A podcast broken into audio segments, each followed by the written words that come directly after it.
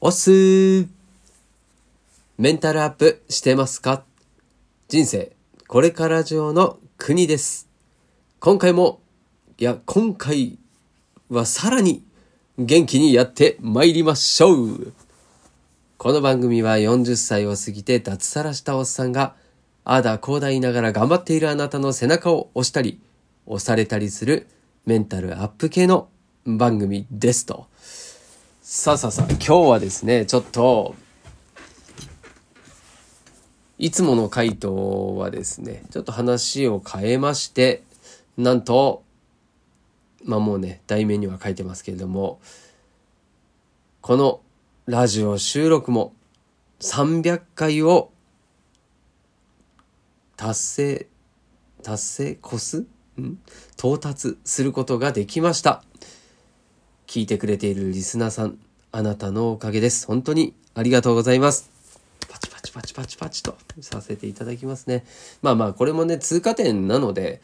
うん、まあこれ300回だからどうしたんだというところはあるんですけどね。まあこういった区切りっていうのは、まあ、自分でもこう過去を振り返る、そんな機会にもしようかなと思ってますしね。まあ、自分の誕生日とかも実を言うと結構近いんですよね。4月の12日ということになってまして。なので、うん、まあなんかこう節目ごとで一回ね自分のことを振り返るっていうなんか習慣が僕にはありまして、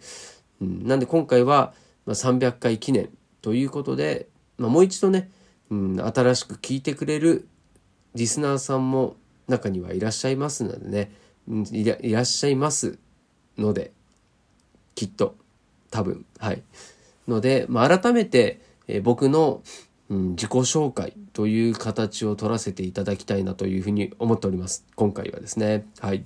でまあ実のところ言うとこの収録の回数放送の回数で言うともっとあるんですよ。でその番外編としてですね西野昭弘エンタメ研究所の、えー過去記事朗朗読過去記事投稿の朗読過去記事の朗読でいいのかな？はい。を、えしておりましてそれがね、うん、それこそ100本ぐらいになりそうなので、まあ、そこ入れちゃうとねよもう一気にもう100回アップして400回到達っていう感じになると思うんですけども、まあ、あくまでね番外編という形でやっているのでこの本編という本編で限って言うと300回。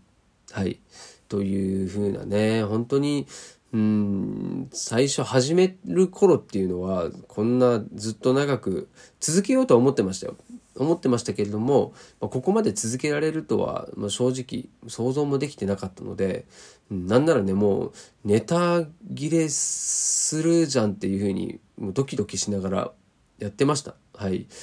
まあ、それがねここまで続けられたのは、まあ、本当こうなんだろうなリスナーさんの反応があるっていうのも嬉しいし、自分一人ではねやっぱりできなかったなと思います。はい。で、まあ、今回ねこの自己紹介ということで改めてするわけなんですけれどもまあそうだな。え簡単になぜ僕がですねこのラジオを始めたのかということと今僕がどんな活動をしているのかというようなこの2点でお話をしようと思いますのではい改めましてねもう一度この回を聞いていただいてより深く僕のことを理解していただければ嬉しいなというふうに思います。はい。で、僕が何者なのかということなんですけれども、うん、まあ、ごく普通のサラリーマンでございました。はい。で、そうですね。それこそ、こう新卒で入社したのが飲食店。はい。で、僕が、こう、大学とかで学んだことっていうのは、ん、電子情報工学っていうですね、まあ、いわゆる理系なんですよ。理系で学んだんですが、なぜか飲食店に、えそのままね、飲食店の会社。これ、まあ、チェーン店で展開している、えー会社なので、うん、まあ、いわゆる会社員という形でね、まあ、サラリーマンですね。はい。を経験しましてですね。でそこから、うん20年の月日。長いですね。20年間飲食店で、まあ、最終的にはですね役職としては店長までやって店長で10年ぐらいかな。そうですね。10年ぐらいやってまあ、今に至ったわけなんですけど、まあ、その今に至ったっておかしいな。去年までねそうだったんですけどもそこから、えー、なぜか脱サラをしてですね、で今があるという感じですね。はい、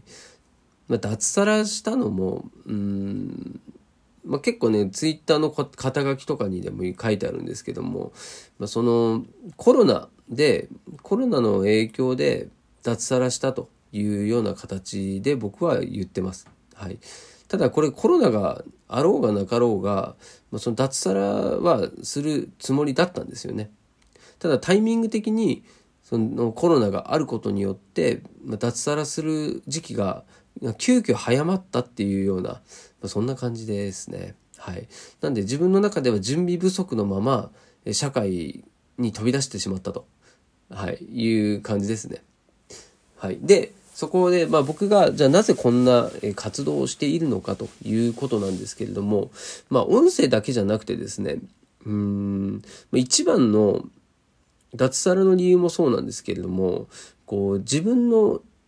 将来人生の将来について、まあ、なんかこう疑問に思ったことがいっぱいあってで今のこう飲食店で働いているままでこのままずっと大丈夫かなっていうそういうこう危機感も覚えるようになったんですよね。うん、でそれでこそそのタイミングっていうのがうんとね3年ぐらい前だったと思うんですけどこう西野昭弘さんの朗読してますけど西野さんの YouTube とかですねあと本を読んだ時にその会社の中でしかこう自分は生きてなかったっていう仕事をしてなかったっていうことに、まあ、ちょっとねショックを受けたんですよね。なんていう狭い世界で今まで仕事をしていたんだと。で、まあ、そのね会社の中でも成り立ってたんですよね収入はもらえるし。うん、だそこが自分のこう視野の狭さだったりあと今ねこういったこう世の中っていうのはどんどん動いていて変化が目まぐるしくあるという中でまあ、会社員でずっといても会社がいつ潰れるかもわからんしと。で今自分のこの仕事をした中でじゃあそこに会社に自分がいて何ができるんだろうと思ったんですよね。要は今こう会社におんぶに抱っこの状態で、まあ、今の会社にも失礼だなと思ったし今の自分ではその会社にそこまでこうギブできないなと思ったんですよね。うん、要は給料自分がもらってる給料分の価値を提供できてるのかっていう疑問すら覚えてしまってそれでですねまあいろいろやりましたよそのプログラミングを勉強したりね本当要は畑違いのことをしてまあそれでその中の一つにこの音声っていうものに出会ったんですよね。なんで、まあ、その音声に出会うっていうのは本当脱サラする時からもううん、脱サラする前からですね、うん、配信は始めていたんですよ。はい。なんで仕事終わった後に車の中で配信したりとかっていうね、本当大変なこともやりながら警察になんかね、あの、いきなり職質にあったりとかっていうこともありました。はい。まあ、そういった苦労もありつつも、まあ、今日まで、うん、300回できたっていうのは、本当ね、うん、やってきてよかったなっていうふうに思います。ただこの、まあ、音声でじゃあ稼げてるのっていうと、まあ、1円も稼げてないっていうわけではないんですけど、うん、まあこれでね暮らしていけるかっていうと、まあ、到底まだまだ無理な話なんですよね。うん、じゃあなんでラジオを続けてるんですかっていうと、まあ、一つはですねやってみて分かった楽しさっていうのはありますね。うん、でこの自分の声を誰かに届けるっていう体験って今までしたことなかったし、うん、まあね仕事会社の中でなんかプレゼンしたりとかそういうのはあったんですけど、うん、こうやってね不特定多数の人全世界にこれは届くわけで、まあ、そういったこうネットでのこう活動っていうのが、まあ、自分の中ではねすごい楽しいなっていうふうに思ってます。でこれは、まあ、会社で今まで雇われていた側の人間だからかもしれないんですけどうん、自分で考えて自分の責任で自分のコンテンツとして誰かに届けているっていうことが、まあ、こうやりがいもあるし充実感が半端ないんですよね。で当然失敗したり反応がなかったりしたらそれも自分のせいだし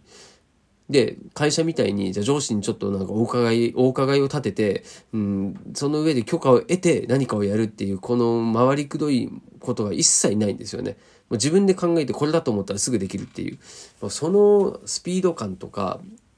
まあなんだろうなこう当然リスクもありますけどね、まあ、それも踏まえても、うん。まあ、今の自分のこの時間の使い方とか、うん、時間自分の時間があるっていうのはで自分にそのその時間の決裁権がある、この自由度っていうのは、うん、本当にこう会社にいてはなかなか得られなかったことだなっていうふうに思ってます。うん、まあ会社員だからできないのかっていうとそうではないしその会社員をディスるつもりも全くないですね。僕も別にそれが嫌で辞めたわけではないので。ただ自分の中ではどこかでそう新しいチャレンジをしたいっていう、まあ、そういう気持ちが芽生えたっていうだけの話なので。まあね個人でどこまでできるかっていうのを、まあ、このラジオでも今後もですね引き続きうん、配信をしていこうというふうに思ってますし、まあ、この後ね、自分やっぱりダメでしたっていうのも、まあ、それはそれで一つのね、うんまあ、物語としては面白いのかなと思うし、まあ、成功したら成功したで、それはぜひ褒めてくださいよ。もう、うん、もう頑張ってますからね。まあ、それは自分でも実績が伴った段階で頑張ってるでしょって、まあ、言い言いたいなと思うので、はい。なんで、今は、まあ、もがいてるように見えますけどね。はい、もがいてます。もがいてますけれども、まあ、それが、こう、結果としてね、実りあるものになればいいなというふうに思っております。こんな感じかな。はい。なんでちょっと、まあ、ざっくりとね、した話にはなりましたけれども、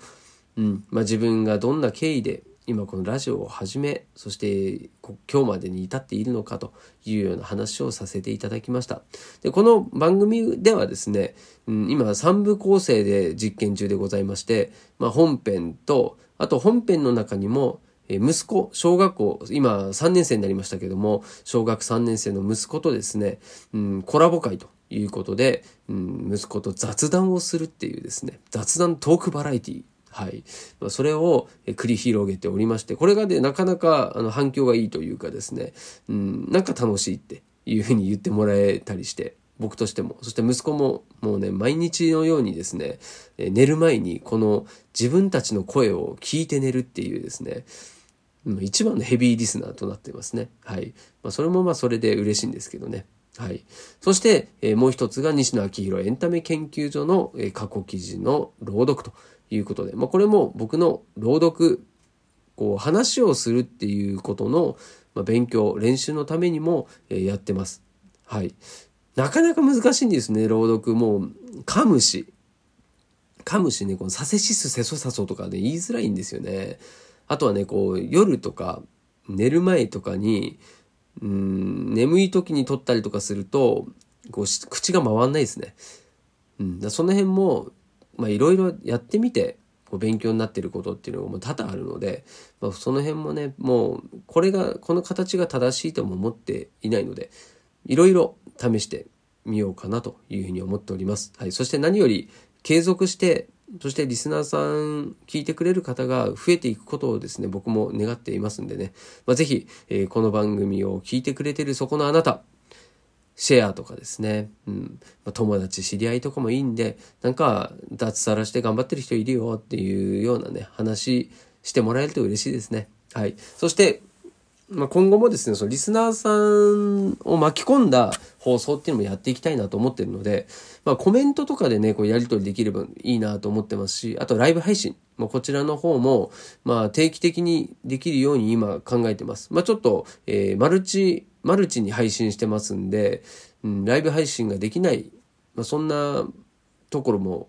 プラットフォームはあるので、うんまあ、今のところはそうだな、スタンド FM とか、あと、クラブハウスでもルームを立ち上げたりしてますんで、まあ、そのあたりでですね、えー、あなたと交流ができる、そんな場も設けたいなと思っておりますんで、今日はちょっと長々とですね、自己紹介をさせていただきましたが、また、次からは通常放送に戻ろうと思いますんで、今後ともお付き合いのほどよろしくお願いいたします。お相手は、国でした。あ名前も変えたね。国国にが国に変わっております。ではまた明日この場所でお会いしましょう。したっけねしたっけっていうのは、またね、バイバイっていう意味だよ。